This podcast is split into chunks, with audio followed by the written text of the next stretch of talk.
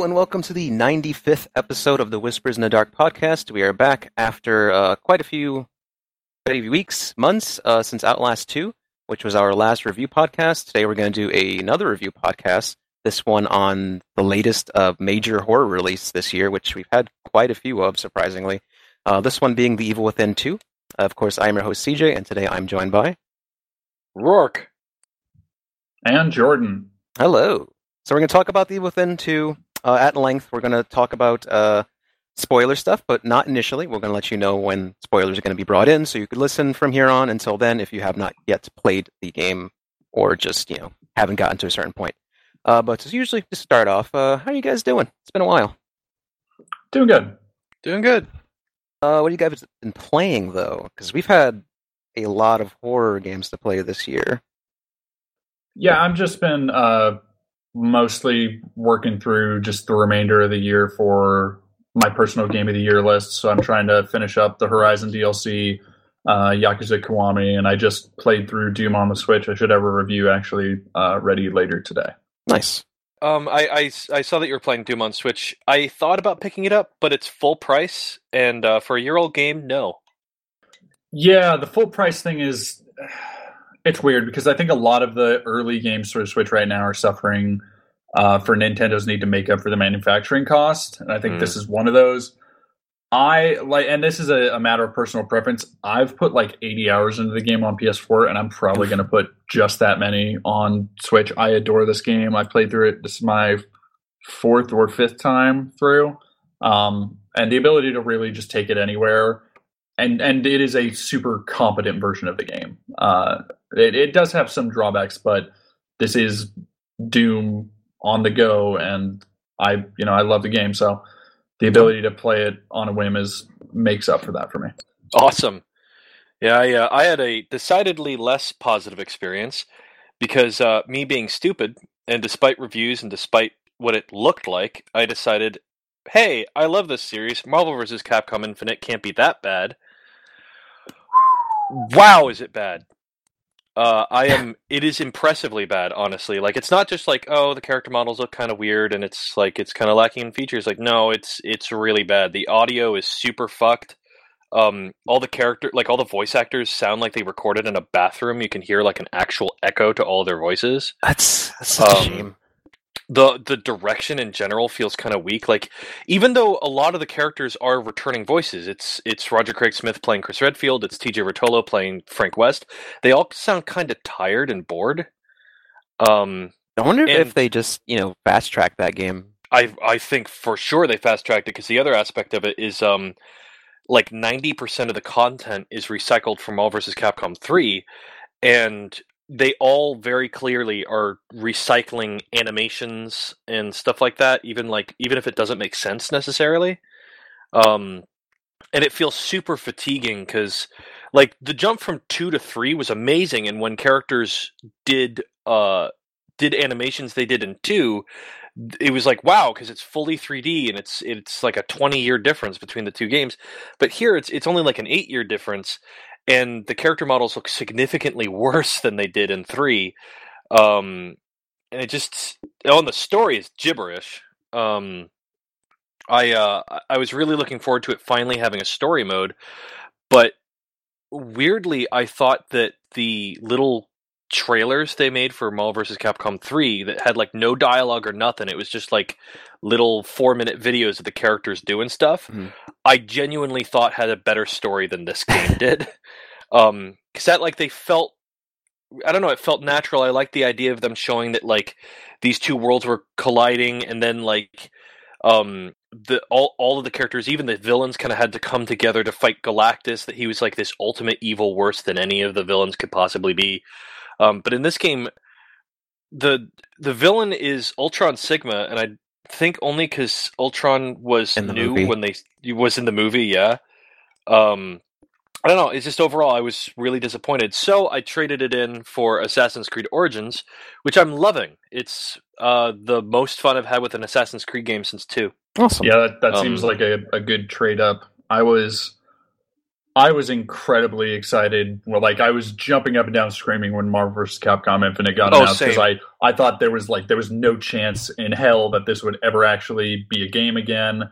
And as the story trailers and stuff kept coming out, I got more and more. I didn't even get the game, and I'm a huge fighting game fan. Uh, yeah, I you should have heard me because when it was announced, I'm like, I'm going to go out and I'm going to get an Xbox One fighting stick, and I'm going to pre-order the collector's edition. No, I was Oh, like, that I saw the collector's collector's edition. and I was like, oh, I have to get like this is the one game I need a collector's edition on. It didn't help I know. that. I'm glad. Oh, did you actually though?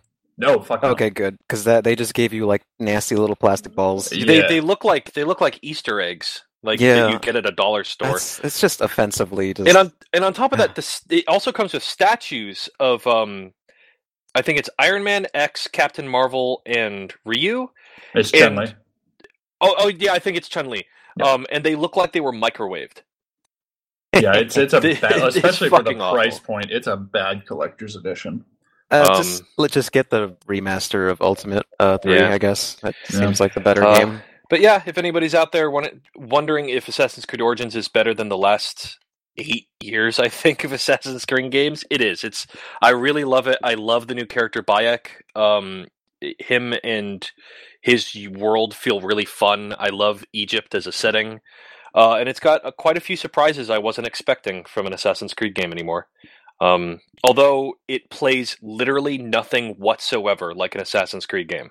Really? It's it the controls are completely different. There's um there's no free run anymore. Combat has been changed to be more like one on one focused. Um I've heard it's got a little bit of like Dark Souls in its vein. it's the the the uh the combat is very Dark Souls. It's very much based around like dodging and stamina and stuff like that. Yeah, I've also heard comparisons to Witcher. Yes, uh, that's the other thing is that like the Assassin's Creed games, the side missions were always like raid a tomb or collect the feathers, but there it was never really more complicated than that for the most part. Um, this game has like legit big side missions where like you have to like travel across the desert and and talk to people and find stuff and and hunt things. There's a whole uh, system of hunting animals that you can use to craft new costumes. Um, yeah, no, I'm I'm really enjoying it. Um, and uh, the uh, the Bayek also has a he has a assassin wife, uh, Aya, and she is so kick ass. And I'd love to just get a game where we play as her too. Yeah, I haven't played that series since Brotherhood, which has been a very long time. I, I own Syndicate, but I don't feel like really jumping into it. I might eventually, but yeah, that's the last one I've actually picked up. Uh, Only reason because it came with the graphics card purchase, but yeah, I, I didn't buy it outright. and it's been a long time. Uh, on my end, since the charity stream, I've been playing. Well, I've been trying to jump back into Persona 5 to finish it. I played a couple hours today. Probably going to jump to that after we finish recording. I really want to finish it. Um, short opinion on it. I, as much as I love Persona, this one is not gripping me as much as 4 did. I don't know whether that's because this one is too handholdy and too repetitive, or just that I really got used to playing Persona games on portables, which is how I was introduced to the series. So having to like you know go to the couch and set up like console and jump on and sit there and try to like distract myself, not distract myself with anything else is kind of difficult for some reason. On a portable, I'm just laying down somewhere super comfy on a pillow and just playing what's in my hand. I don't know. It's it's strange. Uh, it's a good game, but yeah, definitely didn't have the impact that four did on me. Um, as far as horror stuff, I've been playing Remothered, which I finished yesterday. It's an early access game on Steam. Um, basically, if you want a Clock Tower successor that's not Nightcry and it's actually good, get this game. It is really good. It's very much a PS2 era horror classic, just released today. Uh, with without without those you know super annoyances, it's pretty generous on its auto saves and uh, save location system. Um, objectives can be a little difficult to find. I guess you know you have to pay really close attention to the environment which I guess could be an element that people appreciate. But yeah, overall, really, really awesome um, early access game. It's basically nearly done level in terms of quality. Other than that, I haven't been trying to play too much. I've been trying to focus on one game at a time just for the sake of finishing the backlog. Uh, next, I want to jump to Yakuza Kiwami, which will be my first Yakuza game. Looking forward to that. They look really silly.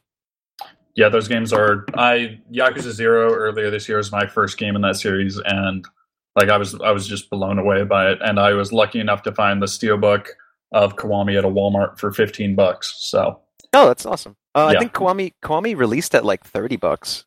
yeah, So, I yeah, was- super and I cheap. was waiting for to find it, you know, a little bit cheaper, but uh, yeah, Yeah, I, I I'm, like. I'm liking it so far. I wish I got the steelbook of Zero, but uh, eventually I'll Yeah. pick it up.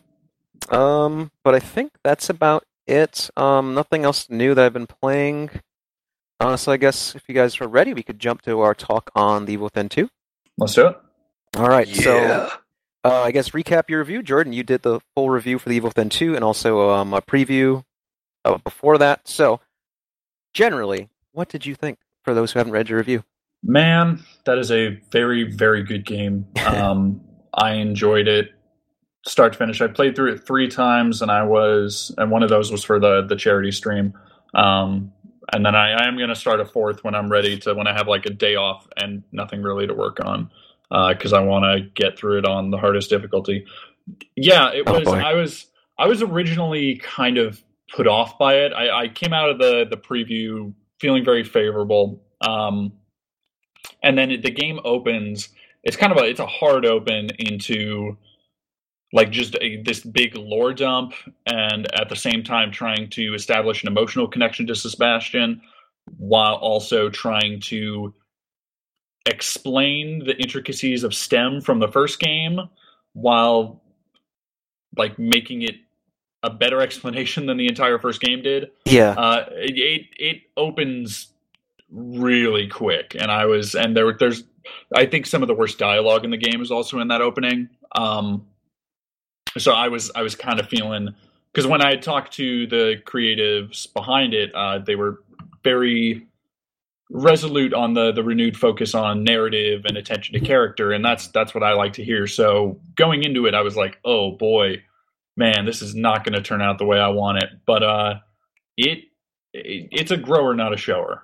Really, it, it gets better. I mean, like it, it gets better as it goes on. Yeah, yeah, I- Uh, I can as the that. the systems get deeper, as the story unfolds, there's some really cool twists, and I think they stuck the the landing as far as the ending goes in a really good way. Yeah, I can agree that without getting to spoilers, that it did have a, a, a slow start, but eventually I started, you know, acclimating to the scenario, the characters. Like, like, like Sebastian himself, he comes off a little weird in the start. He's like, "Oh, I'm gruff dude, and you betrayed me." Blah blah blah. And it's like, No. no, I've, I've heard these lines before. Uh, yeah, I was just like, oh, we're we're going here, and I, and I really, as somebody who likes to write things, I was really just like here and there. I was, like, oh man, just take a take a second here, take an extra minute there to just flesh out this character in this moment, and we would be golden. But they they had to get the player into the action real quick, and I can I can understand that. Yeah, one of the strangest things though is once you turn this game on, you get full control of the character. You're you're just taken aback at how different this game feels. It's still very similar, but this is what a game released in 2017 should feel like. Whereas Evil Within One for me felt like here's Resident Evil 4 Plus on you know current gen platforms and PC, whatever. It still feels like a game from back that era, and it's just it's it's an acquired taste. That's what I felt like the first game really was. Like it was a game for survival horror fans and RE4 fans. This No. one feels like a proper video game release today with a cohesive narrative. Whether it's good or not, it's still at least more cohesive than the first game because that one was just a mess of terrible, terrible narrative. Yeah, the first Evil Within, I actually reviewed. That was uh, some weird connective tissue. That was like the first uh, game I've ever reviewed for a website. Hmm. Um, and so I, I have some fond memories there. But yeah, the story was just like for me, the gameplay, the tension, the enemy design, the art design. That was what made the Evil Within. The story was just a shambles. Um, Yeah, especially considering that that the game essentially leaves you with nothing but questions and no answers, and then a lot of the answers you get when you play the DLC, which pisses me off. It felt like an overly dramatic, uh, like Japanese video game, like on the PS2. That's what the storytelling felt like. It reminded me of just that kind of loose. Whoa, these things are happening. Exactly, like it, it exactly reminded me of like that kind of Devil May Cry writing, where I'm like, what the fuck is happening? Not What is like Devil May? Cry 3 writing where you know characters and motivations. Just like these things are going to happen because we need. And, and a lot of it felt like kind of a greatest hits tour of horror tropes because um, Mhm. you go through Yeah. every imaginable horror environment in that game, or, or the classics at least, and a lot of it feels. It almost reminds me of Condemned 2, where the story feels more like an excuse to get you from. We yeah, had- like they like they designed the world first and then wrote Yes. a story around like it. Like we need a way to get you from this cool place to this cool place that we designed. Um, and Evil Within Two, it doesn't feel like that. It feels like they they thought of a world and a story to back it up, and then they filled in that world. That's a good way to put it. I just let's see. So for me, I thought the Evil Within was a really good surprise. I I'm still blown away by how different and just better it is than the first game. Although I still have issues with this one. Um, namely, it starts off, you know, very horror focused. It's like here's the introduction of some scary things. You've got you've got um what's her name? You got the Mama Ghost, who's you know directly inspired by the Mama Ghost.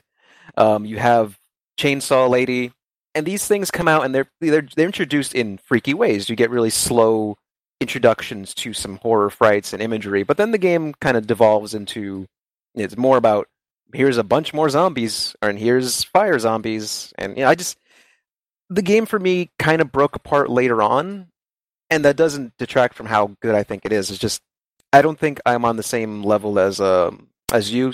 I I just I didn't love it as much. And I know I gave the first game a pretty high score, but I think that's more of a product of its time and I guess how the overall experience made me feel because it was a fresh thing.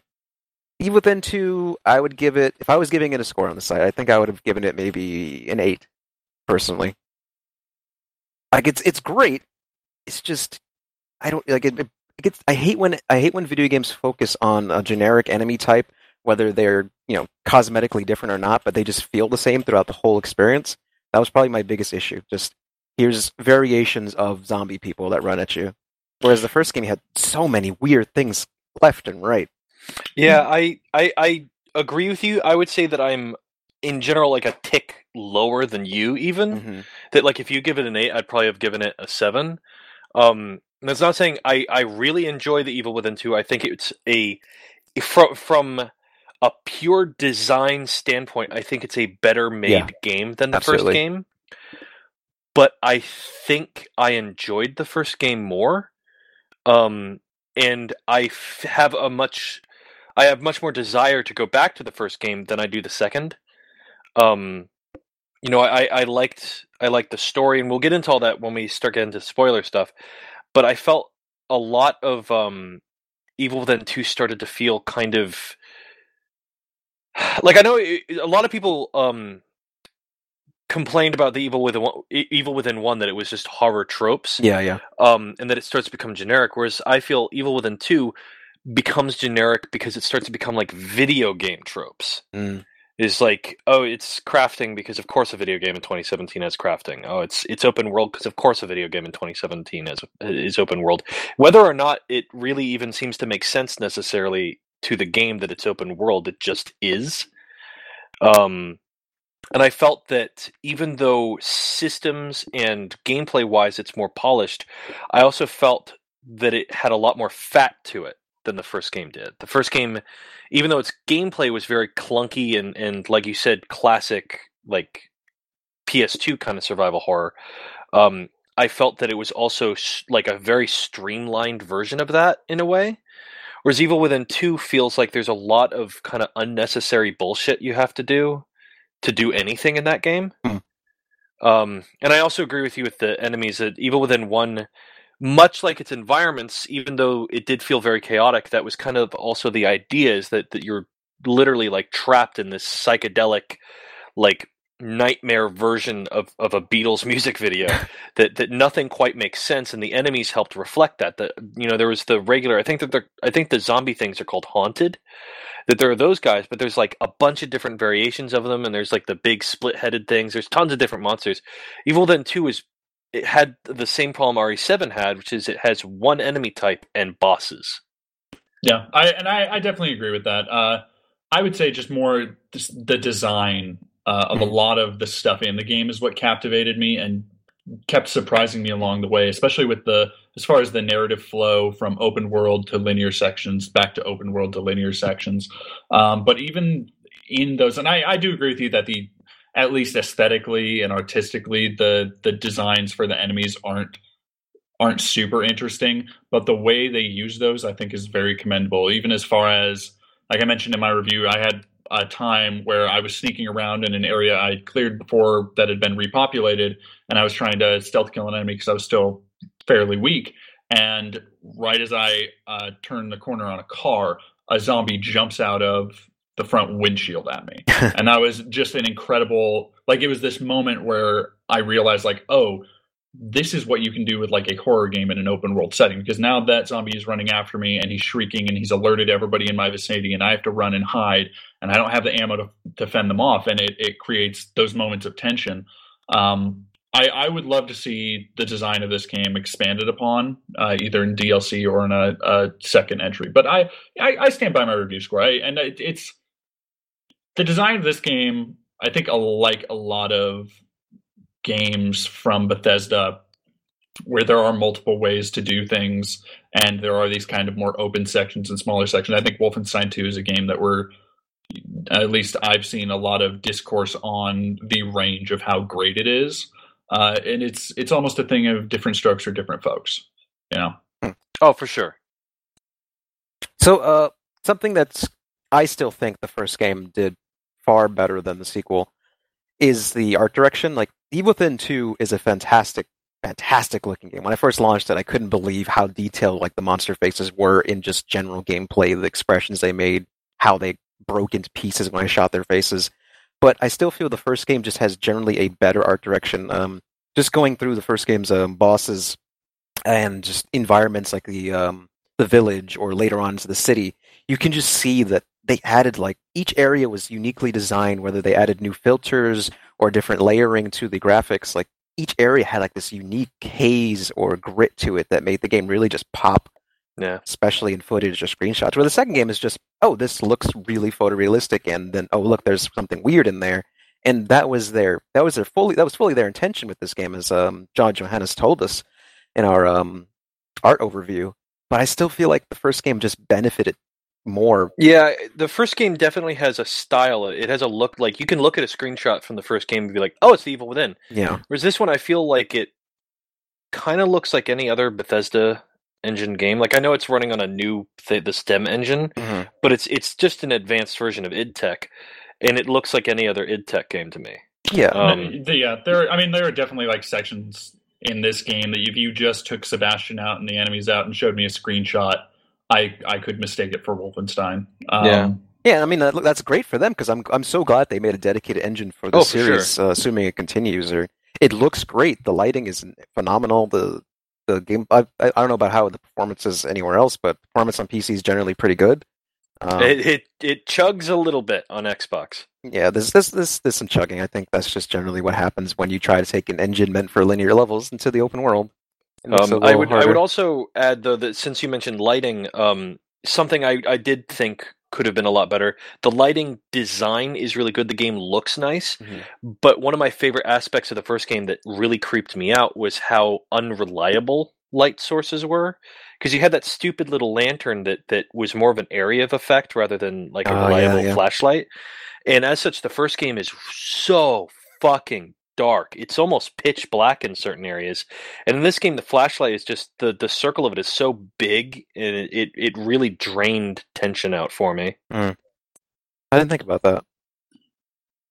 Um, let's see. What else exactly could I really bring up? Uh, I wanted to do some pros and cons versus um this game to the first. I guess so. Pro, um, it's mechanically so much better. Um, although I do feel going back to crafting, I felt like while the system was there, I never felt like I was ever good at it. I constantly felt like I never had enough resources. The environments didn't arm me with enough to adequately fill anything. Have have either of you used the machine gun ever after it was initially Yeah. given to you? Yeah, it's I very can't. difficult to find ammo for that. Yeah, it's really hard. I only have three bullets, and I've spent like ten hours. Yeah, I, will, I, I will say that that crafting like in the field because you have an option to just Yeah. craft wherever you're standing is almost useless. Mhm.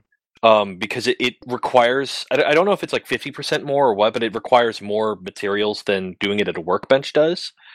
Um, it's and workbenches are so frequent in the world. It's like most of like the garages have a workbench in them, so why not just wait and, and get there? I, I never felt that the that I was low enough on resources that uh, potentially sacrificing more of my uh, building stuff would would would benefit me in any way. Um, no, and I I agreed with that because as I beat the game for the first time, I was like, wow, I barely, I totally forgot about uh, the fact that you can even craft in the field. But I have also heard people talk about them getting stuck at certain points and not helping them out, and I feel like that's it's kind of a fail-safe mechanic more than anything. Mm. I can see that. Um, let's see. If I had to give this a con against the first game, I guess I would, you know, st- still stick with the visuals. I think for if they do an Evil Within three, I really want them to kind of go back to a surrealist kind of thing. Maybe they can even have, you know, just certain points of the game where not technically an other world transition, but when some, you know, when freaky things are going on, just really accentuate the the, uh, the aesthetic of the environments. Because this one, I just never got that same level of, oh wow, this is really nice. This looks great take a I screenshot. Think, I think the first part of that game where you're wandering through that hotel as soon as you get into STEM, uh, up until when you like hit the town for the first time, and it's this really slow tension building exercise where you're introduced to Stefano. I think that that's excellent. Yes, and I, I want I wanted ten thousand percent more of that because once you get out into uh, Unity, it or Union, sorry, um, it becomes a lot more like Silent Hill in just a regular town, and there might be some crazy stuff going on visually. But I wanted some like real messed up. I was actually hoping what they would do was like uh, Stefano had gone through the entire town. And uh, see, that could have been really cool, like yeah. Joker style. Yeah, Stefano's art gallery. It's it's actually funny. I was talking to CJ about this when the game first came out. Um, it might sound fucking morbid, but I would love to have a book of Stefano's art. Yeah, I mean, it, it um, looks it looks good. Like it's, it's, it's cool to look at. It's really cool looking. It's it it reminds me of. I know that people think it's super cheesy, but I it reminds me of everything I love about uh, the Walking Dead's opening, um, and and the end credits for Resident Evil Seven. Um, I just I love the way that sort of stuff looks. Um, but uh, I, I completely agree with you, and that that would be my major con uh, against the the that I put the first game over the second game is the first game while it did drift towards action towards the ending, especially the final boss is just like you're using a turret and shit against it. It feels very goofy, but this game gives like almost wholesale gives up on horror after like an hour. Yeah, and it just becomes this like stealth action game with like a horror dressing. Mm-hmm. Yeah, and I, I I agree with that. I think you know, especially when you look at something like Resident Evil Seven, where the first time through that, that is a nerve wracking game. Yeah, entirely. Uh, yeah. It is. It, but it's also a very different game, and I think they trade straight up horror for more tension which is what I think the first Evil Within, like that's what sticks out to me. That the opening of the first Evil Within is this very slam bang, high tension thing where you're running, you're escaping, you don't know what's going on. But as the game goes on and you start getting a little bit more ammo, more guns, I think it is still kind of that same action. But the thing that always got me was the tension of I don't have enough ammo for this. If I use this ammo, oh shit, I missed a shot, you know? And that's that is to me what the the feeling of old school horror is more about than anything. I, I felt like they maybe probably directly in response to the first game because um, I remember when that first came out, um, multiple people were citing how long it took them to escape the butcher, and I remember thinking, "What the? F- you suck! what are you doing? What's, why are you taking so long? It's like you'd run. That's it. It's not that hard." But apparently, people didn't realize uh, the whole setup. But anyway, I felt like they might have went a little too far in easing the difficulty down on this game for the base uh, difficulty. Yeah, it's, especially. It's, I never felt I like I was this challenged. game's this game's hard mode literally says that it's the normal mode from the previous game. Yeah, it's just like which I feel like I sh- in hindsight I should have chose that to begin with because I did get through the Evil Within one on the normal difficulty and then I beat it on the hard difficulty and I think I did on the hardest, not the one that requires like Get seven saves. No, not that one. The one before that. The one that's technically the same difficulty, but without the restrictions for saving. I'm pretty sure I did that one, and I I wish I played this one on harder difficulties because just I, I, got to a boss fight and it was never a, a, situation where I experienced kind of a feeling like I did when I was in high school or junior high school playing a really hard game and it took me multiple tries and just awfully difficult, um, like Devil May Cry games or whatever. Yeah, This one was just, oh, here's the boss, cool. I'm gonna beat it in a few minutes. it's not that difficult. yeah. No, It, and I- I was actually it was a really long time before I even saw like the game over screen, which is just the same as the first games. But oh, that is something that I will also say. Um, uh, I something I loved about the first game is how uh, Sebast- how made out of like yes, China uh. Sebastian was. S- Sebastian just comes apart at a tap, and in this game, Sebastian just like flops over, and I really miss uh, how how monsters could just decimate him from the first game. Yeah, without spoiling um, why it's a returning thing, we'll talk about it later. But there's a returning death animation from the first game where your head is getting caved in, and in this one, it's it's, it's kind of disappointing. He's it, it kind of just it doesn't squish in like the first game. It just gets flat. Yeah, I don't know what that's about, but yeah, I was I was disappointed too because that one definitely had kind of like a Dark Souls ragdoll chunks thing going on. Yeah, it's like it's, it was something that I always loved about like the first few years, honestly, of playing Resident Evil Four. Is Leon has so many different ways he can die in that game, and it's like there are certain creatures like if you never died to a Novistador, you might not know that they have the ability to melt your face, and you'll see Leon's skull. It's like I love stuff like that, and it's I find it so. I don't know, like boring. Like Resident Evil Five doesn't do that. Resident Evil Six doesn't do that, and Evil Within Two doesn't do that. Well, let's No. there and there were a couple times because I've played through the first Evil Within before this, and to uh, to what you were saying about difficulty, there are sections in that game, and I forgot how fucking hard that oh game yeah, can yeah, be. it's, it's especially imbalanced. If, yeah, if you don't have all the ammo you need, Oh, you're just yeah. running around trying to to jank all the enemies into like falling over so you can s- set ten of them on fire. Oh at yeah, they got time. rid of that mechanic. Yeah, I forgot about that. That's Yeah, kind of disappointing. Yeah, I was I- I very think surprised it is that and it the isn't. match mechanic is just gone. Yeah, it's entirely gone. Yeah, you just pop them. But um, In oh, damn it, I fact, forgot n- not to gonna say. uh, not not to um, cut you off again. Uh, I find it funny that in the first game, fire was like your most powerful ally. Mm-hmm. In this game, there are literally enemies that start on fire. Yes, that is true. um, speaking of that, I actually looked through the art book for the first game recently, and um, there is an enemy type that's reused from the concept of the first game. Oh, that's Um, cool. Yeah, the flamethrower. You know what I'm saying? That one's entirely yeah, reused. yeah, yeah, yeah. Um, I really really dug the design of those guys. yeah, visually I like it, but uh, mechanically I wasn't uh, so into them just walking around town and you know annoying me. Didn't really, I didn't really feel afraid. I was just like, oh, fuck off. Um, let's see. Is there anything else you guys want to say before we jump to the spoiler section? Any other Uh, generic uh, impression stuff? No, I just I, I do think it's a good game. Don't get me wrong. I just don't like it as much as the first. Um, and I'm hoping the Evil Within, if there is going to be an Evil Within three, uh, that it can be somewhere in between. Right. Okay. I, I, I yeah, I think I agree with you. Uh, just bring back some of the the style and the quirks from the first game, not mechanically, but you know, just the cool tonal and aesthetic quirks. And I, I, I think it'd be a great combination of the two. Jordan, anything else? No, I, I pretty much agree with that. Yeah. All right. Um, so if you're listening right now, we're going to talk about spoilers. We're going to go over the story. So either pause this and stop listening and come back to it later, or just go away. Just get out here. Get out. Go away forever.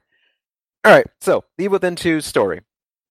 Overall, what did you guys think? I thought it was pretty good. Like I said earlier, it it starts real slow, um, but it builds thematically and and kind of just through sheer repetition of what characters will say and Yeah. act like. It builds a nice theme of Sebastian blaming himself and the mistakes that he's made, and then it uses that in interesting ways with its characters. I think I'd err on the side of that it was okay story wise. Um, definitely, I appreciated that I can understand it, which was great because the first game I didn't know what was going on until I played the DLC, which explained, oh, this is basically someone saw Inception and also The Cell and decided to make a movie on that. I mean, make a game, which is cool, awesome. But I wish the game made sense of that because it's kind of just you know not all too inspired. This one though, um, uh, the acting was a little wonky at the start, and it's still at the big at the, at the all of it. I mean, eventually, I guess either I got accustomed to it or the actors started performing a little better. Like Sebastian's wife performed really well. Like I felt like a like emotional. I was like, oh, she's doing a really good job. That sounds Yeah. so sad when she's No, I think. I think Sebastian's wife. Did, mostly, I think it's just, th- and I I don't know. I don't I don't want to slam a voice actor. I, I love voice actors. Mhm. I don't know who it is that's playing Sebastian in this game, but he's awful. I don't. I wouldn't say he's awful. I would just think I, there was an element of the first game's voice acting which was factually bad that I, Yeah. I that was endearing. I love the, the awfulness and the charm of it because it did feel like a PS2 horror well, game think well, like where they were struggling to. I, I did feel like that was kind of the idea, though, is that all of them had the, and this is something that everyone always uses as an excuse for Silent Hill's awful voice acting, is that oh, it's you know it's supposed to be dream. No, fuck you, they're just not actors. No, no, Guy he Um, specifically said when I asked him it, there was no intention for it to be dreamlike. Yeah, I asked him that question it's, years it's, ago. It's just bad. It's just Um, There's a. This and- is what happens when there's a language barrier between a, a voice director and the actors. Yeah. Um, but I do think that Evil Within One, while it did have bad voice acting, that there was, like you said, it was charming. It, it's something about it felt right, if that makes sense. Like Mhm, it, it yeah. fit how disjointed the rest of the world felt. Right. Um, and uh, and I also like uh, what's his name, Jamie Earl Haley, Jackie Earle Haley. Jackie, or I As don't know why I say Ruvik. Jamie as Ruvik, just doing his Rorschach voice again. It's like, oh, He was cool. kind of doing Rorschach Freddy voice. He did He- look Yeah. like Freddy. He has a phenomenal creepy voice. Like, Oh yeah. yeah, he's he's really he's Which is good at really that thing. funny if you look into his history and see him back when he used to play like nice guys. Oh, I gotta see that. Um, like he plays this like wussy dude on a movie called um Strangers on a Train, and it's so funny because he's like, "Oh man, no." Um, but uh, Evil Then Two just sounded. A lot of the dialogue sounded like the actors didn't know what context they were supposed to be saying them in. Hmm. Like they like they didn't have the other characters' lines in their script or something. Uh, Um, it just it just sounded very it sounded a bad kind of awkward, especially Sebastian. It also it sounds like the actor's trying to do an impersonation of the actor from the first game, and I just don't think it's working. Yeah, there's there were some times in there where I was like, it definitely it felt like uh, when David Hayter would have to play like Old Snake, Yeah. putting on a gravelly voice on top of a gravelly voice, and it's just like, ugh. I I think I can definitely see that, and I think part of that has to do with that it is a this is a game directed by a native English speaker, written uh, the script is almost entirely written by a native English speaker, but also made in Japan. right. Uh, so I think Yeah. it's it's it's the weird kind of schism that we used to see back in the day. And I think I, I wouldn't call all of it bad. I think there's some good. I think there's definitely some hammy stuff in there. Um, and I, I I got used to it. I guess over time there there was a certain almost Metal Gear Solid quality to it, and the emotional moments that it evokes, where it's it is disjointed. But at, at a certain point, I was kind of more invested in those characters and what was going to happen next than caring about how they were performing their lines. Fair enough. Um, Uh, I can agree with that, and I definitely, like you said, um, the I can't remember the character's name, but Sebastian's wife did such a good job that she was really able to carry uh, the last act of that game. yeah, for sure. those scenes. Yeah, definitely. I did feel uh, pretty sad about watching them. Um, but going off of that, uh, the bad guys, I thought it wasn't necessarily their performance, but I think conceptually, I didn't dig them at all. I thought Stefano was amusing because he's just like you know a pompous artiste who also just likes dead bodies. But I kind of pref- I, I preferred him over um, Theodore, who was when he was introduced. I was I was disappointed. I'm like, oh, this is the ultimate bad. Really, this is what we're gonna do. Yeah, we're gonna have you know cultist themes, like maybe a castle for ten minutes, and I really didn't dig uh, Theodore as a villain. I, I I I, just- I didn't dig Theodore as a villain from like a story perspective because it.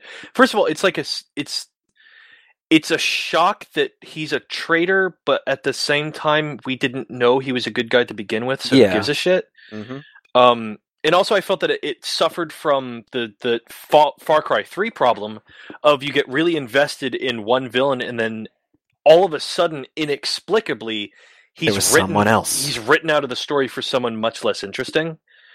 Um, I do think Stefano. I think I thought Stefano, the idea of him and his artwork and the weird, freaky Twin Peaksy shit that he did was really cool, and I would have loved to see more of it. Stefano himself, I thought, could have been a lot better.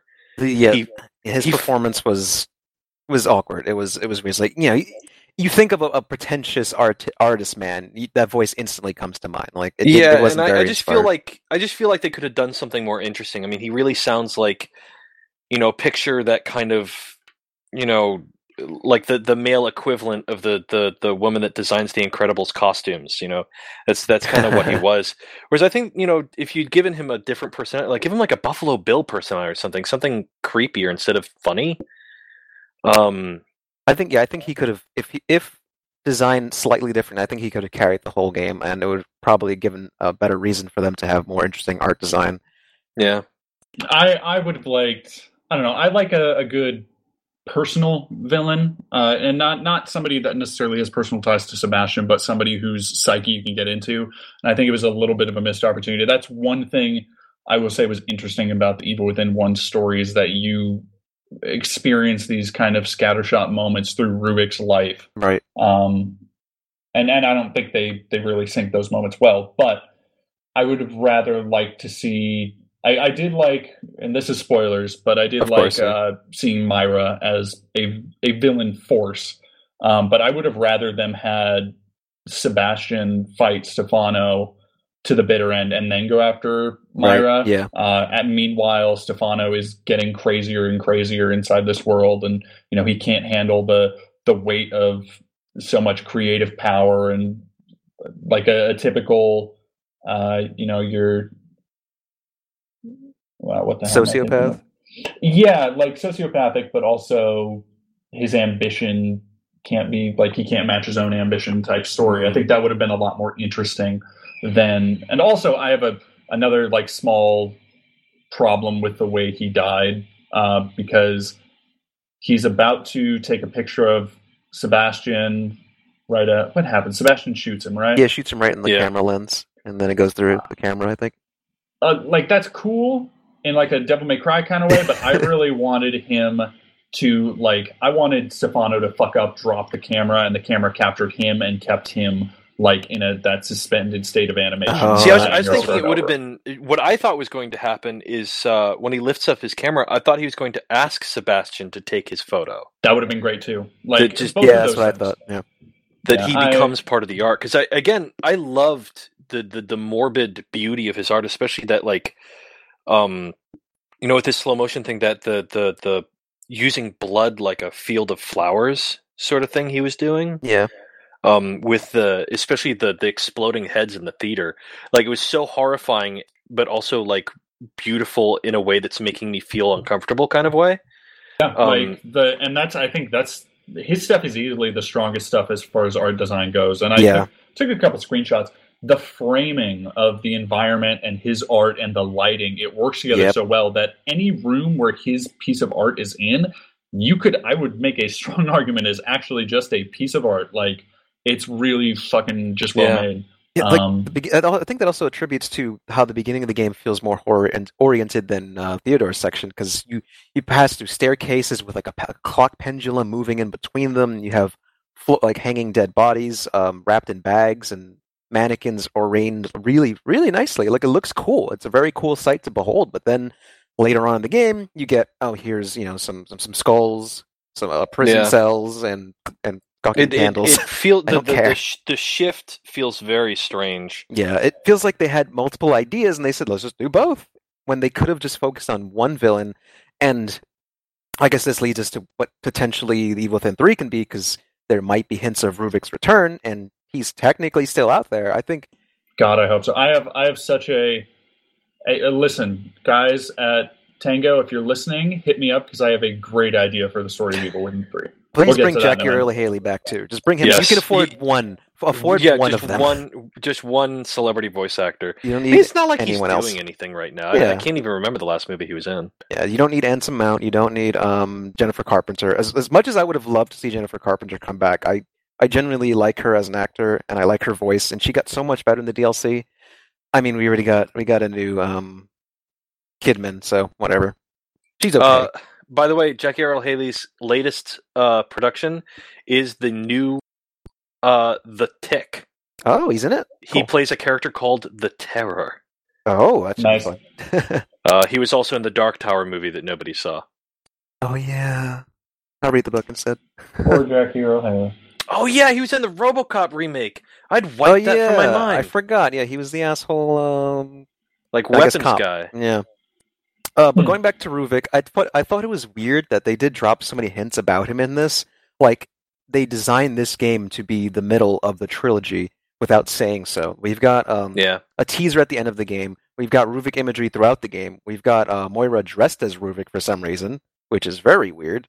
Like No, why? And there's she- also there's also a point where, and this maybe I'm hearing something that everybody else isn't, but there's a point in the game where Sebastian checks his radio and it's just scrambled garble. You can't hear it, but listening to it, it sounds like it's an audio clip of Ruvik talking from the first game. You can't make out words, but you can make out that that way that he talked. And like you can attribute that maybe to the flashback scenes, but even the flashback scenes contain very strange moments where there was um bloody dialogue written. You can't keep me here.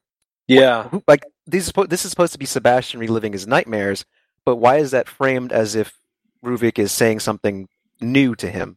I Which- see, and I, I really hope that. And and one of the things I do like about this game is how it uses its super high concept sci-fi horror. Like it uses it much better than in the first game. Um, its storytelling Mhm. And the lore that it's created for itself. I really hope that because this this version of STEM is something that Mobius made from Ruvik's design.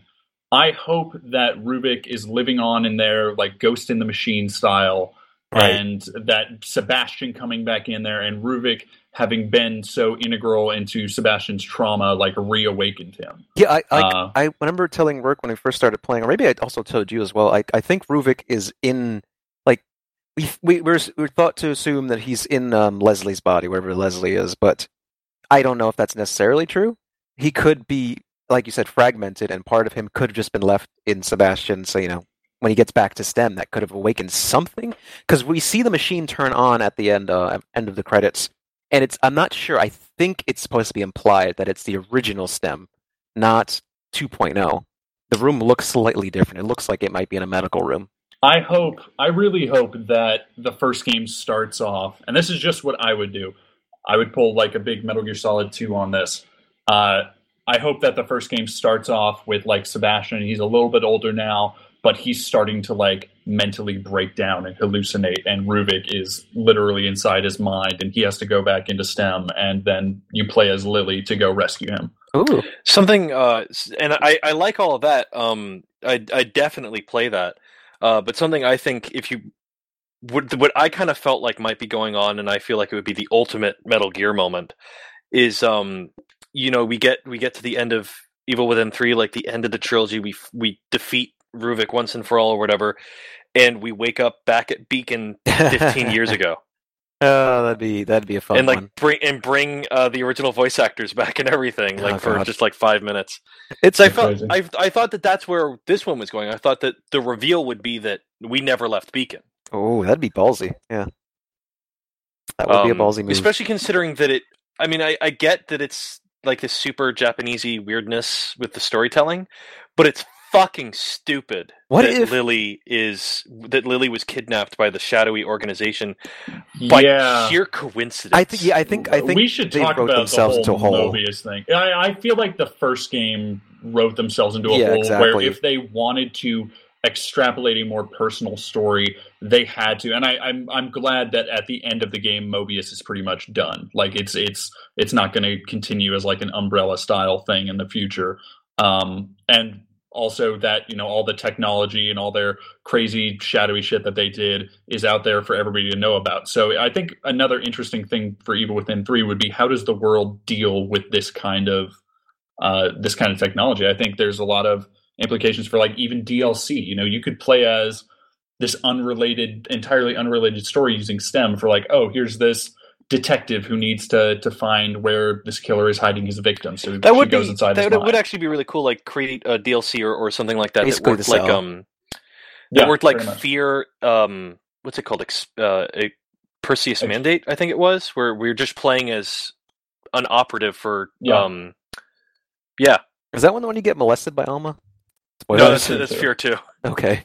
Yeah, that was that was weird. Man, um, and then have Fear three WB it molests you um bad game. Bad game. Yep. Um, which I, I will a quick aside, I did really like Sebastian's story, and I, I liked everything that's going on with with uh, with his wife and his daughter, and and it really brought an emotional core that I felt was missing from the first game because the first game felt like that's what it was leading to, with all the notes about Sebastian's past. I thought that the big reveal would be that no, Sebastian's just crazy. Um, they kind of just squeezed in that context there, which was so strange Yeah. at the first game. And at least the DLC tried to connect things, and the sequel just said, Um, "Okay, let's make it all relevant." yeah, Because now Myra Um, worked for Mobius, and yeah. they needed Um, coincidentally this little girl to make the next project work. It's like it, no, it feels very like Star Wars, like fucking Vader built C three PO. What? yeah, um, but that said, I also was, even though I get the idea that the, the ending of Evil Within 2 is ultimately like kicking the ass of everything that was Evil Within 1. You know, we go through that boss rush of all the Oh, mon- so of good. all the bosses from the first game. We um, you know, Mobius Cheesy, is, yeah. is is cheesy, but but it was but fun. Yeah. it was a cool moment. Um, and it made you feel powerful. It made you feel like you had advanced. That these things that were so terrifying in the first game, that literally from a story perspective, no longer frighten Sebastian, Yeah. and that they defeat Mobius. My problem is that defeating Mobius felt so um convenient. Mm. It just it, it reminded me spoilers for an ancient game now, but like the ending of Gears of War three, they literally just push a button and the locusts go away and it just it it really reeked of we couldn't figure out another we wrote ourselves into a corner by making this organization so powerful so they have a magic button that makes it all go away Yeah, I was I was honestly surprised that the big bad Mitt Romney like dude just died. I was like, oh, Yeah. I thought he would survive to you know continue this thread that Mobius is a, a thing. He was kind of hyped up pretty pretty big in the Yeah. DLC, and then this one he just he just dies like everyone else. well that, that, that, was the other thing is that in the dlc for the first game he was like this you never saw his face he was Yep. this shadowy you know man in black kind of thing and this game like you're five minutes in he's like hello Yeah, you see his face. it felt it felt very strange but it again i felt like a lot of the game it felt almost like it very deliberately did not want to be the first game I think they had to do that though. The first game had a bad rap for just making no fucking sense. oh i understand yeah um, and I agree. Um, I just it just kind of goes back into the thing where like I, I feel like there needs to be somewhere something in between. Yeah. Um, another story thing. So, just speculating on. I, it's funny speculating on such silly, silly games, but uh, I I find it really silly. Like, it's it's it's a charmer, but it's it's it's it's not a great story. I don't. I wouldn't say I didn't love it, but I do. I was entertained thoroughly by it. I do like speculating because it's fun. I want to see where the third game goes. But jumping from that, I want to talk about why the why all the teasing and subtle nods to Oda, my man Joseph Oda. Yeah, what the fuck What? was that Uh, about? Like, You oh, know, first of all, the game first game treated him like shit. Now all of a sudden, this game is going to bring him back. I'm I'm I'm also I'm I- happy with that. Cool. You're you're happy to be back in the Yeah, Evil I'm Dead. back. I'm back. Um, I, I I will say that I hadn't actually been thinking about the idea of DLC because it didn't come with a season pass. yeah. Um, but that doesn't necessarily mean that there won't be DLC. Um, what if the reason that he's so hyped up is because he's the DLC character? That's see, and I was thinking that because when I when I interviewed them, they were very coy about any DLC. I mean, like everybody's coy about everything because it hasn't been revealed yet. But I'm mm. wondering if they didn't get the go ahead for DLC because they were unsure of how this would right. sell. Yeah. And then I'm thinking. wondering if how if these sales are going to allow them to do DLC. Or That's a that's a third game. very that's Yeah. a very excellent observation. Yeah. Yeah, I, I I really hope so. This game this game needs to sell well. I think it generally deserves it deserves praise, it deserves recognition, and it's gotten a lot of praise, but it also it needs the sales and I there's no indication whether this game was successful or not, which Yeah. is Yeah, kind of I heard worrying. some tenant like as soon as it came out, somebody was out there saying like, "Oh, Evil Within bombed," but I didn't see any figures to back that up. Um, it's it's going to make me real sad if this game and and I think part of that is probably this has been such a fantastic year and this is a phenomenally busy season. But when I see things like you know Call of Duty World War II and Need for Speed Payback or Ghost Recon Wildlands taking the the top slots on what people are buying, I just I get real sad. Yeah, well, I think the other part of it is is that even from Bethesda's point of view, it must be really. I, I mean, I'm, I'm assuming that their numbers are adjusted for what they expect these things to make. But you know, think about how bookended by Bethesda shit Evil Within is. I mean, Evil Within two it was immediately followed by Wolfenstein two, is immediately followed by Doom uh, Switch is immediately followed by Skyrim VR, is immediately followed by Yeah. Doom VR. They're basically doing their own like seasons of madness that Konami did. Yeah. They're saturating the market with all their games, and they're all good games, which is Like it, at the very least, they aren't one. all the same franchise. yeah, yeah, it's true. Um, but I would it's uh, kill for another like four Silent Hill games. oh, and and I forgot Skyrim's coming to the Switch, and that's a completely separate release from uh, Skyrim VR. Um, Lots of Skyrim.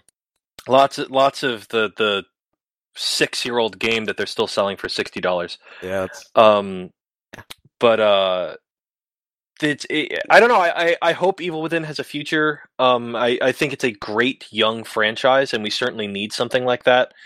Um, cons- like I I- I want to think of Evil Within as being this generation's Dead Space. Mhm.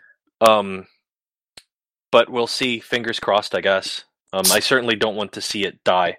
So, so uh, based on that, based on all of our comments about the mechanics, I did want to mention something, and this is, of course, no, no, I'm not meant to disparage at all, but I think John Johanas did a far better job than um, Shinji Mikami, and I I'm would not sure. agree. I'm not sure whether that's just a generational thing or their unique uh, ideas of what makes a good game, but I thought this game was just mechanically so much better. And I don't know if Shinji Mikami he wants to be in a producer role, which is good, and I felt like he should stay there. I, I don't know if his if his direct input had really made would have made this game much better. Like, Yeah, he directed it. it's it's one of those things where like we only ever saw um, Mikami as having his reins held by wait by Capcom, Mhm. and even when he did do other things like Shadows of the Damned, he was only one part of Shadows Right. of the Damned. Um, and then there's the other thing he he directed um, Vanquish, a game that I don't think anybody's ever played. It yeah, it actually got a lot of attention recently because it did come to PC, and people were like, "Oh Yeah. my god, finally!" Yeah. Um, but like when it originally came Yeah, out, yeah, I don't yeah. remember anybody talking about it. I That- remember being the only person that I knew that cared because I knew Shinji Mikami directed it. that game had a similar storytelling type as described earlier. I don't know what it is, but it's, it's I wish I could name it. But it's just a type of The Final Fantasy type of storytelling. I don't know. It's very strange, but like it felt like yeah, I felt like okay, yeah, Shinji Mikami did this one also. Like it Yeah. felt like his kind of game Um, storytelling. Yeah, But, but uh, I, I think there's a lot of, and you can look at it just throughout the game. There is a shit ton of Arkham Asylum influence, oh yeah. um, which I, I that's one of my favorite games ever. So no problems there. And then even in some of the cinematics to gameplay to cinematic at the end, that one part where it goes like again spoilers, we're we're deep in uh, when Sebastian busts through that door. And then you're just playing as Kidman, and Kidman busts through the door, and you're back playing as Sebastian. That was pretty That cool. was yeah, that was, that was I was good like, storytelling. it did that, and I was like, oh shit, like that's that's some like Naughty Dog type shit. So I think by taking a lot more Western influence, uh, Mhm. which John Johanas did, I think it, it definitely turned out to be a better product overall. Um, no, I, I, I absolutely agree. I just like I said, I want something in between. Yeah, Um, yeah. I want more J horror injected back into it. Uh, you know, it, we were talking about um, mechanics, and something I would like to talk about because I've no, I haven't seen anybody else agree with me at least. Um, the the my biggest complaint from a gameplay standpoint for Evil Within Two is the goddamn safe rooms. Mm. The safe rooms are like a fucking onion. There's like six layers to them, and I don't understand why that is. You go to you go to a safe house in the open world where you can drink coffee, where you can save, where you can craft stuff.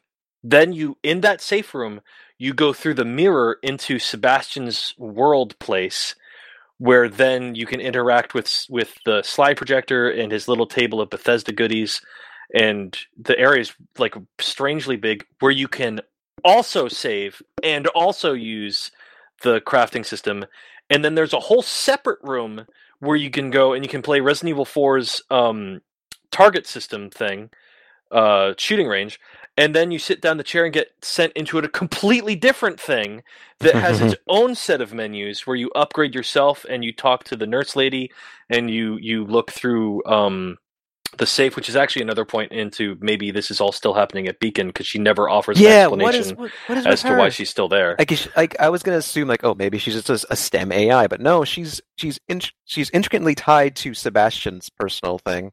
yeah, So why is, um, what is she, I'm guessing it just it just felt his mom. It's gonna be his mom.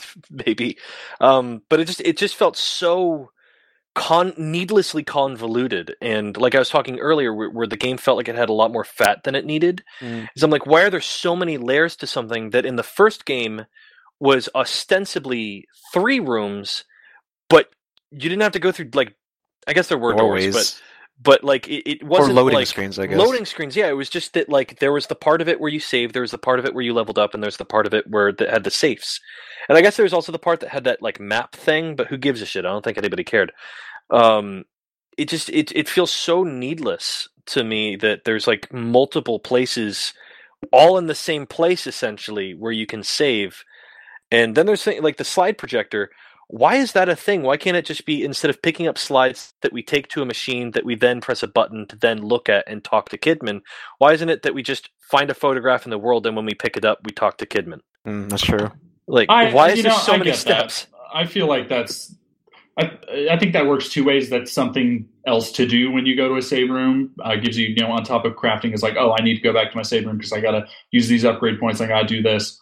Uh, and then also, I think some of the stuff that you find, like you find a slide sometimes and you're in the middle of a fight, um, yeah. or you're you're trying to, and you know you don't really want to do it then. But that that you're absolutely right. That could have been from a menu. I feel like it was more than anything just let's flesh out a little bit of the story and give them something to go back to. The to me, it, it, felt like it was a combination of fleshing out the story, which I agree with. I, I want, I liked what we got from their conversations. I liked how it built Kidman and Sebastian's relationship, considering that we didn't even really know Kidman as Sebastian in the first game.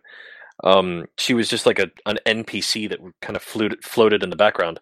Um, but like, there's only I think there's twelve of those slides, and once you get all of them, that now means that there's a good like thirty percent of that area that is completely useless to you. Hmm. Um, I don't know. It just it just felt like a lot of busy work just kind of padding shit out that it didn't really need. Um, it, it it felt like a Rube Goldberg machine that I'm I'm pushing a button that turns a lever that pulls a crank that also pushes a button. Yeah, I, I agree. It, was, it did feel like there was just too many steps. Um, and uh, and uh, just because I'm looking at the screen here, uh, I don't know if any if anybody listening heard it or if either of you guys noticed, but the Evil Within Two has this theme that's very beautiful. It has this very beautiful um, string theme that it plays. It's on violins and cellos and shit. Um, that plays whenever like something touching is happening. That sounds so lawsuit levels of close to the theme from Inception that it really distracted me. Don't tell anybody. We need the game to keep money. yeah, it just it, it felt, and it's a beautiful theme. Don't get me wrong, and I loved it in Inception too. It just it felt very awkward how close it sounded and it might have just been it might just be a coincidence but it feels strange that they're both things that deal with like being inside of a mentally constructed reality that they would have such similar themes. Hmm. we'll have to ask bethesda legal and then you'll get a game patch a week later. There we go. Um let's see i'm trying to think of we did some speculation for evil within 3 um personally i hope it goes back to um Ruvik, I would like to see him as a bad guy again. It, it definitely served their writing team better to have one villain to focus on. Um, clearly, he's a loose end to the whole STEM and Mobius saga.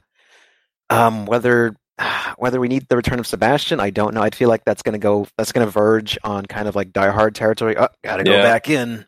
Yeah. Well, that's what I'm saying. With like, I liked uh, I liked your idea, Jordan, that it's like that that it's encroaching on his real world and then combining it with what I was talking about that like maybe he never left Beacon. Um, I also kind of and this just came into my mind and this might just be me because it's something I feel that for even though it seems like a really obvious idea, I don't feel like I've ever actually seen it anywhere. The idea that Sebastian realizes that he's just like an NPC in this fake world. Mm. Um, that that all that's what I thought the game actually... was going to do. At one point, yeah. I thought the game was going to do that. Um, when when um, I can't remember her name, um, the Hispanic woman when she said, "Oh, yeah. I thought you were dead." Like I thought that was going to lead on to something. Yeah, I, like, I, oh. really liked her. By the way, I forgot to say, like, oh yeah, she kicked all a, sorts of ass. The moment, like, one of my favorite, and this is just such a like, and I again, I'm a dude, so I don't necessarily take all the writing tips from me, but one of the funniest moments I've seen somebody just really briefly categorize as a like a good strong female character is when Sebastian goes to lift up the log for her Oh yeah. and she just like pushes past him and lifts it up and says like "Get- fucking get under there old man it's the yeah, subtle things. no, it was it was, it's, it was it's great. really good Um, yeah she's fun yeah, I no, do I, value love my. her as a uh, especially considering that that's such a like an archetype because like is. there's I was there's just. Vasquez Yeah, I was just gonna say, yeah. aliens but i would say that even though it is an archetype i still think they did it well Yeah. um they didn't bring a lot of attention to here's this strong Hispanic woman. She was just she was just, she was just there. yeah and that and it. it felt like sebastian wanted to bring attention to it and she's like fuck you no I did feel sad that they got rid of her so quickly. yeah um but i, I don't know i feel like it's with that was actually sorry I, I that was another moment that I thought was actually pretty like pretty well crafted the point where Theodore is like is telling Sebastian like you need to hey just like let's talk this out for a second. Stop just shooting everything in your way.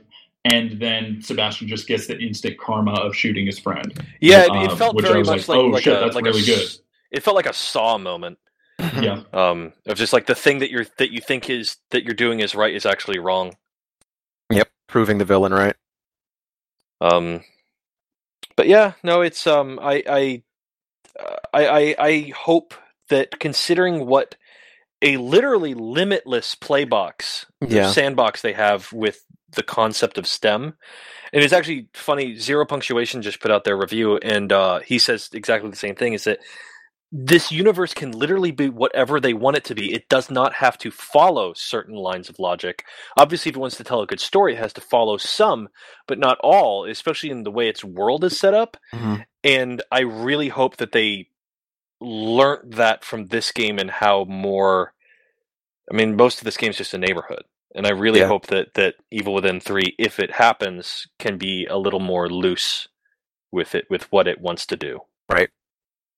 I think yeah, take the hub world, keep it, make it cool, but really transform it over time. Add really cool individual linear areas if you want. Like make make because I want memorable locations. I get that going back to the visuals of the first game. Like you remember what this looks like. it just looks so striking and unique each different place you go to. You know what I would actually really like, and this is going back to again total speculation, going back to my idea of bringing Lily in as a protagonist. hmm is if you know Ruvik takes Sebastian back to STEM, and the open world becomes this kind of combination of Ruvik's mansion and a kind of a you guys know like the Winchester mansion. Yeah. it's just like this nonsense maze of corridors and stuff. Like turns into this constantly shifting surreal mess of that kind of aesthetic. yeah But like then uh, also- what's there, there's an artist that did that shit there's like staircases leading up into ceilings Yeah, MC uh, Escher? Escher, yeah Escher, yeah like Escher type stuff mixed with you know down this hallway is a section of Union, and then we you know you learn a little bit about Lily and her time in Union and what that did to her.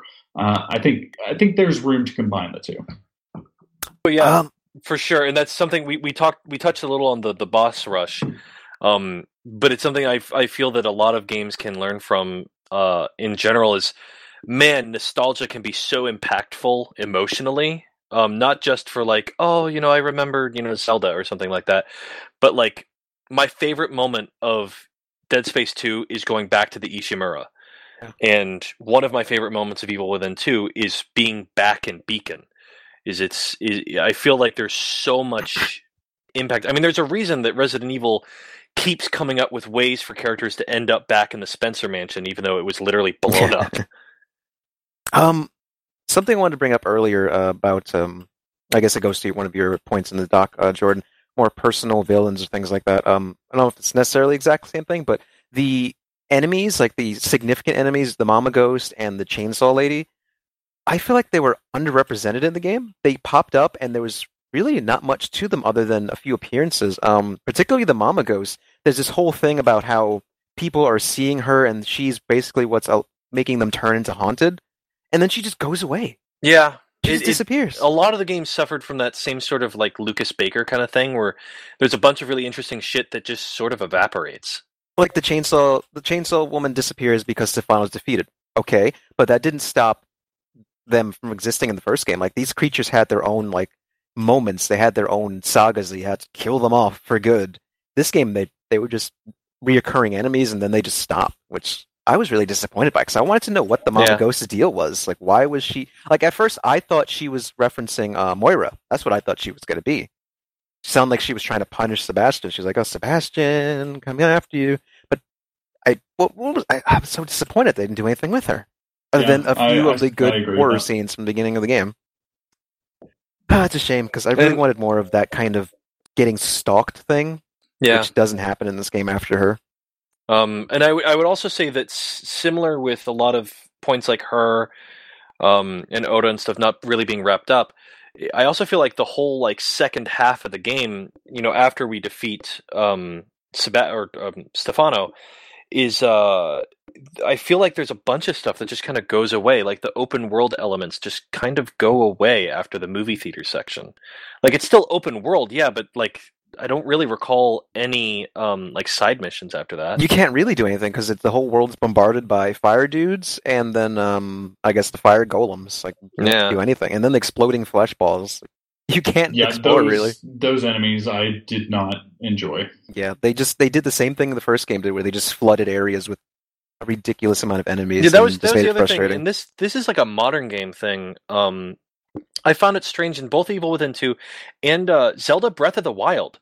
Both of them Huh. have these weird like explanations as to why these areas we cleared out now have enemies in them again. It's like oh, you know the um like the the the big camera eyes like making the haunted spawn in, in places that you've already cleared out and breath of the wild has a thing where there's a blood moon and all the enemies in the world that you've killed come back to life and i'm like i don't know in my in my head i'm just like yeah i left the area they respawn obviously It's very I, gamey. I don't i don't need a cutscene Um, I'm drawing a blank. I don't know if you guys- guys have anything else. Really, we can That's discuss. about it. Yeah. Um. Overall, you know, I I thought it was a great game. Um, I definitely think it has flaws, and overall, I feel less incentive to go back to it than I did the first game. I still play Yeah. the first game on a pretty like not regular basis, but like oh, like once every three months, I'll kind of go back to it. Um, but it's it's even though it's the second one, it's a great start. Yeah, it's a great start to what the series can be. Yeah, I I really hope Bethesda has been a good publisher. Like, despite their you know stuff with Skyrim and their weird paid mods, like they're a publisher that gives a lot of creative freedom and a lot of trust to their developers, especially like compared to EA or Activision. Right. I I hope that we get a third game, even Yeah. if this doesn't set the world on fire as far as sales go. I mean, that's that's always the thing with horror games is we're such a niche audience. Strangely, even though horror always seems to be something that everyone kind of comes back to when everything else betrays them. It's it's like people talk about like you know Taco Bell was there for you when Chipotle was closed. You know horrors like horror games are always you know there in the background when the new Call of Duty sucks or something. Um, but it seems like a very hard market to to crack necessarily. Yeah, and I mean, especially when like we're in a this year has been crazy as far as massive open worlds and games as services and loot boxes. And here's this Evil Within is a you know it's like a 15 hour linear game, and there's plenty of replay value, Oh, but like what you see is what you get, pretty much. yeah, So- I hope I hope it does well enough to warrant the third game. I think the series deserves that. Um, I was mentioning earlier that we did get a lot of really good horror games this year, a lot of great games in general this year. 2017 was a Oh yeah, wonderful year for video games, horrible year for everything else. oh But- yeah. That was it's it's it's it's uh everything's balanced. yeah, Um, right. But uh, you know, it's, uh, it's especially funny with you know EA. You know, so the single player game is dead. Then how come all the good games this year were single player games? Sure. Um, but uh, no, I mean, I, I I've I know I've said it before on Whispers in the Dark and and like our Google Hangouts. Um, but I definitely feel that we're in like a horror renaissance, especially not just with games, but in movies and comics. Like it seems that horror is making a big comeback, and I'm hoping that um, you know, Evil Within can can can keep up, um, especially as Resident Evil. It seems to be literally the only thing keeping Capcom afloat now. Um, Yep. I mean, But, it's uh, surprisingly their best uh, release this year. Sounds like. Yeah, I mean, Street Fighter Five did not do great. Dead Rising Four did miserably. They won't. They have. I don't even believe they've mentioned what Marvel vs. Capcom has sold yet. No, it opened. I remember because people always put out the UK stuff immediately after launch. It opened at like number 11. Oh Um, shit! It was it was really not like bad word of mouth about that story mode kind of sunk that. Uh, but Go- I- like bad word of mouth, and then people just comparing like the character models. yeah, and I, you know I do think because they have Monster Hunter World coming up in January, I think that'll probably probably do pretty pretty Yeah. big for them. Um, Yeah. especially as they've kind of mainlined it to make it more like you know newbie friendly, but also God willing, they put out um, a new Devil May Cry sometime soon. Yeah, Sure. I mean, ap- apparently, uh, I don't know who it is. There's there's somebody that was involved with Devil May Cry 4 that for years now has been making these like really cryptic tweets and shit that sounds like It was it's uh because I saw this earlier. There's the director of like Devil May Cry three has been very coy when asked about it, but also the voice actors for both Nero and Dante have been like like there's just there's so much stuff out there that there's no way it's not in some kind of development, yeah, and I I just want to see that game. yeah. I, I I mean, I'm really hoping. I mean, Capcom. You know, I know that we've bitched a lot about like Resident Evil Six and, and Umbrella Corps and stuff like that in the past, but it- they're they make my favorite games bar none. Um, you know, I, Resident Evil, like I grew up with. Phoenix Wright is probably my favorite series of all time. Ghost Trick is my favorite game of all time. Um, so I just I, I want them to succeed. I just also want their games to not be bad. um, uh, but yeah, you know, I, I brought Resident Evil up because it's it's good for these things to have competition, and I, I hope to see you know Resident Evil and Evil Within, you know, being able to have another great year together. Yeah, it'd be nice to have another year where they the, the, the third one. Well, I guess not the Yeah. one for Resident Evil, but you know, the follow up Yeah, well, like- well, releases like, the same You know, year, like Resident Evil 2019 or something. three versus the Evil Within three or something. No, Revelations can die. I don't want that. give me give, give me RE eight now. That's what I I'll want. take I'll take another Re- Revelations in between now and RE8. Between yeah, but in replace in replace of no no. Oh no no Yeah, yeah. Well, we'll get we'll, No, we'll probably sure. have we'll probably have remake two by the time. Yep, by Oh, 2019 yeah, or something. Where, where the hell is that? Jeez. Uh, it's it's only been in development for two years. It's I'm hoping that we'll maybe see like a pre-rendered cinematic trailer at PSX. I hope so. Like Um, if for anything, I mean, I'm excited. Don't get me wrong, but for anything else, just to shut the fuck up, people on Reddit. Yeah, It's like a weekly thing where people will go, "Is RE2 remake canceled?" It's like, no, it fucking they're working on it. Shush.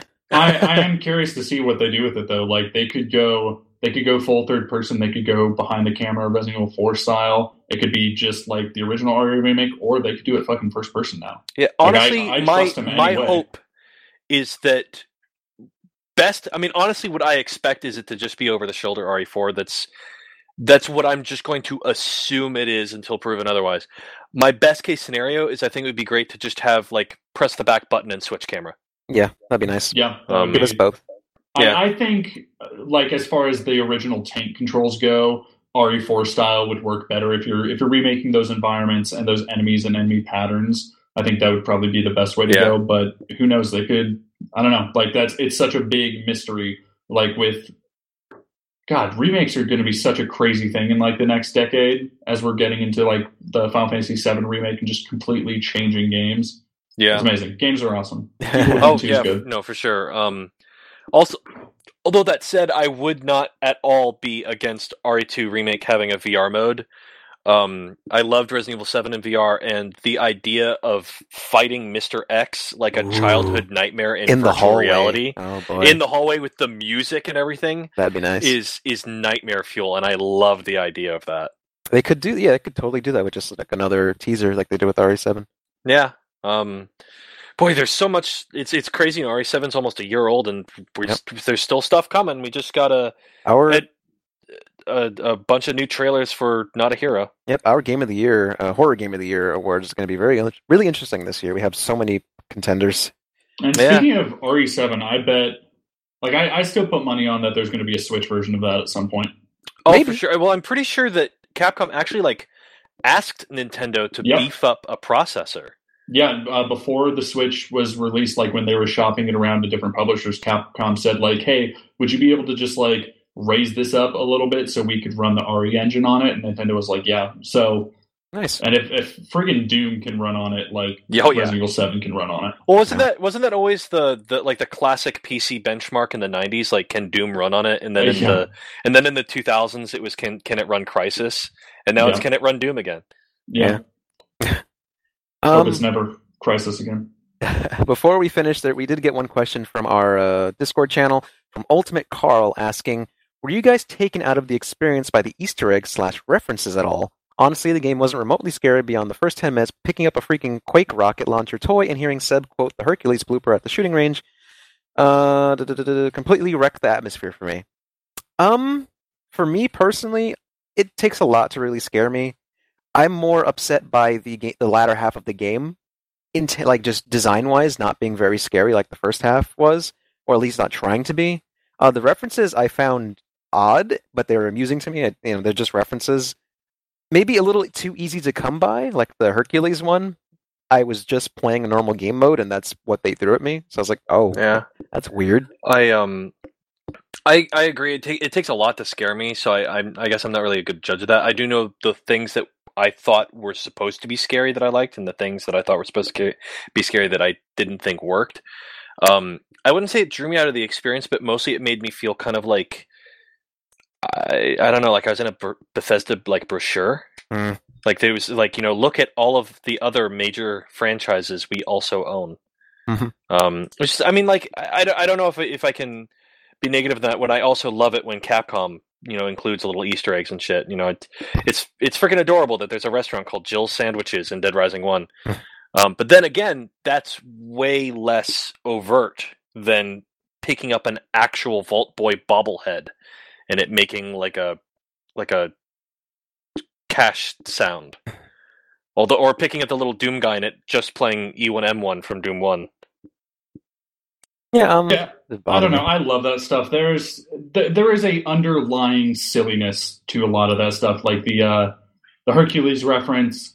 The there was a moment, and somebody just posted this on Twitter where I didn't even see. Where if you talk to, I guess if you exhaust all the uh, dialogue options with O'Neill, it, there's a point Yeah, where that was great. where Sebastian says something like, "Well, not only that, but there's evil within too." And then And they, they, both like- just look into the camera for a second. like I think I think my favorite so part good. about that is that it's so clear that them looking into the camera wasn't motion captured. They just like turned their Yeah. heads, Yep. and it looks super fucking awkward, but it, it makes it funnier. Yeah, I love like it's great. I love games to have a, a sense of humor about things. I don't want like good art is not necessarily just 100% serious all of the Oh, for time. sure. And those and those moments of levity do help they they can help make a world and characters more believable and likable. No, I, I completely agree. Um, I just I just feel that maybe making the, the, the Bethesda secrets maybe just like a poster for Doom or something rather than like a thing that you pick up and now you keep on a desk. Yeah, Yeah, Um, that is he that could have was just had a console in his in his office or something. Yeah, I mean like one of my favorite things is uh in in um Visceral's Visceral's last game, uh Battlefield Hardline, uh you can actually find some dudes playing Dead Space. Huh. And it, and they're like, "How come the dude in the helmet never talks?" Uh, it's like that's cute. I like that. This is this very kind of pretty good. quiet aside.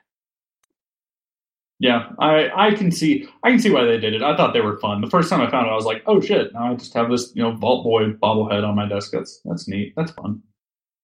Yeah, like I, I guess I sh- it didn't distract me. Um, I think maybe it could have been handled more tactfully, but yeah. I don't know. It's an Easter egg. Who gives a shit? I, Yeah. I think Bethesda is trying to build this idea of having a a family of games and developers under their roof. Yeah. where Yeah. every like you're gonna find you know little Easter eggs to this in that, and Easter eggs to this in that. Um, I Yeah, think well, there's they, some. they had that uh, Bethesda Land thing for Uh, E3. yeah, exactly, and I, I think this is just maybe tying into that a little bit, uh, which is fun. You know, if the if the developers want to take that kind of pride in being under the publisher's banner, I think that's cool. That's neat. I Yeah. I like all those games, so no harm, no foul. Yeah, for sure. You know, oh god, it would be crazy if they did, if they decided to end up making a game that was like that was Bethesda World, the game where it's like, oh like God, Sebastian, you know, and uh and like the lone survivor from Fallout versus like Paarthurnax or something.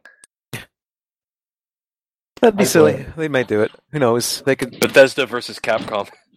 They'll probably Yeah, contribute characters to if, if they ever make another um battle royale, whatever it was, PlayStation's Smash Bros. Oh, the, p- p- PlayStation's last ditch effort. Yeah, there's a rumor that's coming back, but God, I want that to come back so bad. That that game was so close to being amazing. I, I think it would be really great if they could just get more licenses. Yeah, Because if they were like- if they were able to make it something more something that felt less small. like it just did- less PlayStation focused. Yeah, like I mean, Yeah. it was really cool that they got Isaac Clarke and um, a Big Daddy in there, despite them not being PlayStation exclusives. No, and they got Um, they got you know they got Dante and Raiden. Like Dante fighting Raiden is friggin' rad, and then you got Heihachi and Yeah. yeah, Although- they they did the work for those. Um, but that said, I felt that it was it felt strangely poetic that the like the PlayStation knockoff Smash Bros got Raiden, whereas Smash Bros got Snake. Um, but I would like to see that return. I love the idea of that sort of crossover thing. I mean, I I don't own Injustice 2, but it's fucking amazing that it has that you can have Batman fighting Hellboy and the Teenage Mutant Ninja Turtles. Like that's that's too good to pass up. Um, but yeah, that that would be a cool thing to see return, especially considering you know Crash is back and and and stuff And like there's, that. there's plenty of great characters from this era too. You could have the Hunter from Bloodborne and Aloy from Oh, yeah. Horizon. Like there's there's a lot of places I think you can go. At least a lot more now than there were then. Yeah, and and also there's um and this probably means nothing, but uh Microsoft has been super open uh about saying that like yeah, we'd do something with Sony.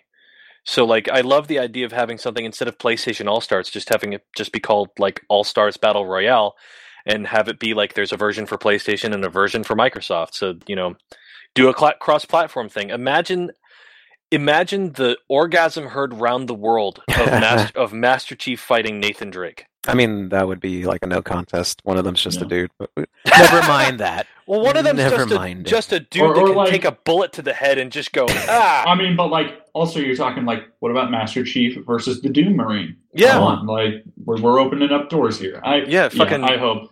You know, get in and, and ha- with Bethesda, have like the the um the sadist, the chainsaw dude from Evil Within, fighting Marcus Phoenix with like two chainsaws versus each other. That'd be amazing. I will say uh, one thing that does bother me is that I, I want more merchandise from the Evil Within games. Like I really want I want a keeper something like an action figure or a Funko or something because I just love the design of the keeper so much or the executioner. Sorry. Um, but I guess that brings us to a close. Yeah. Got our Evil Within two thoughts out. Hopefully, um, we see something else come from it from the series. I would love to see uh, positive uh, comments regarding the sales, and um, crossing my fingers for this. Uh, This this game definitely brought the series to a larger audience and deserves the accolades. So I hope good things come. Yeah, fingers crossed. Uh, yeah, so look forward to it. thanks everyone for listening. Um, of course, you can follow us all on Twitter. I am CJ Melendez underscore. I am bad underscore Durandal. I am at Sissel the cat. Please, if you're listening, um, go to the website, of course, check everything out that we're doing. Go to all of our social media pages, and if you feel so inclined, if you have a dollar to spare a month or more, you can go to our Patreon at patreon.com/slash rely on horror. Toss us a few bucks a month, like a, a, a can of soda, a coffee a month, basically, and you get some cool exclusives, and you also support our site so we can afford to do better things. Um, just survive because you know the ad-based revenue is really tough, especially for niche publications. So yeah, just if you if you enjoy our content, give us give us the equivalent to a coffee a month. That's nothing. Yeah, We'd super appreciate it. Um, and of- and of course you get special bonuses Yeah. uh, for for supporting us. You get early access to the Rely on Horror show, which uh, most recent episode is our most uh, polarizing one yet. It's uh, me complaining about Resident Evil Vendetta, and the next one perhaps will be even more polarizing because it's me saying why I don't uh, think the other bad Resident Evil things are as bad. Yeah, I I think that's going to be needed because people seem to gloss over the fact that the live action films are self-contained and don't affect the good stuff in the Resident Evil series. They're also they are bad, yes, but they're also enjoyable to watch. I don't sit there feeling like I hate myself through them. um, you also I get don't know. the. Vendetta was pretty fun. I fucking hate Oh. I, I, it, it's the only reason I don't think it's the worst movie I've ever seen is because Batman v Superman exists. Um, also, you get our commentaries for horror movies, and a whole bunch of us. You get exclusive Discord role as well. If you want to have a special color, you can have a special color in our Discord. Isn't that the best thing in the world? I know it's not amazing, but you, you look cool. Everyone's gonna ask you, "How'd you get that shade of gray?" And then you tell them how. So thank you again for listening. Uh, I'll see you next time, maybe with our uh, Game of the Year awards. Um, If you have any ideas for a future episode of the Whispers in the Dark podcast, feel free to pitch them in the comments for this post that's going to go up for this with this episode, and we'll consider them. Um, until then, stay tuned for our hangouts and such, our streams on Twitch and everything like that. See ya. Yeah. Bye. Bye.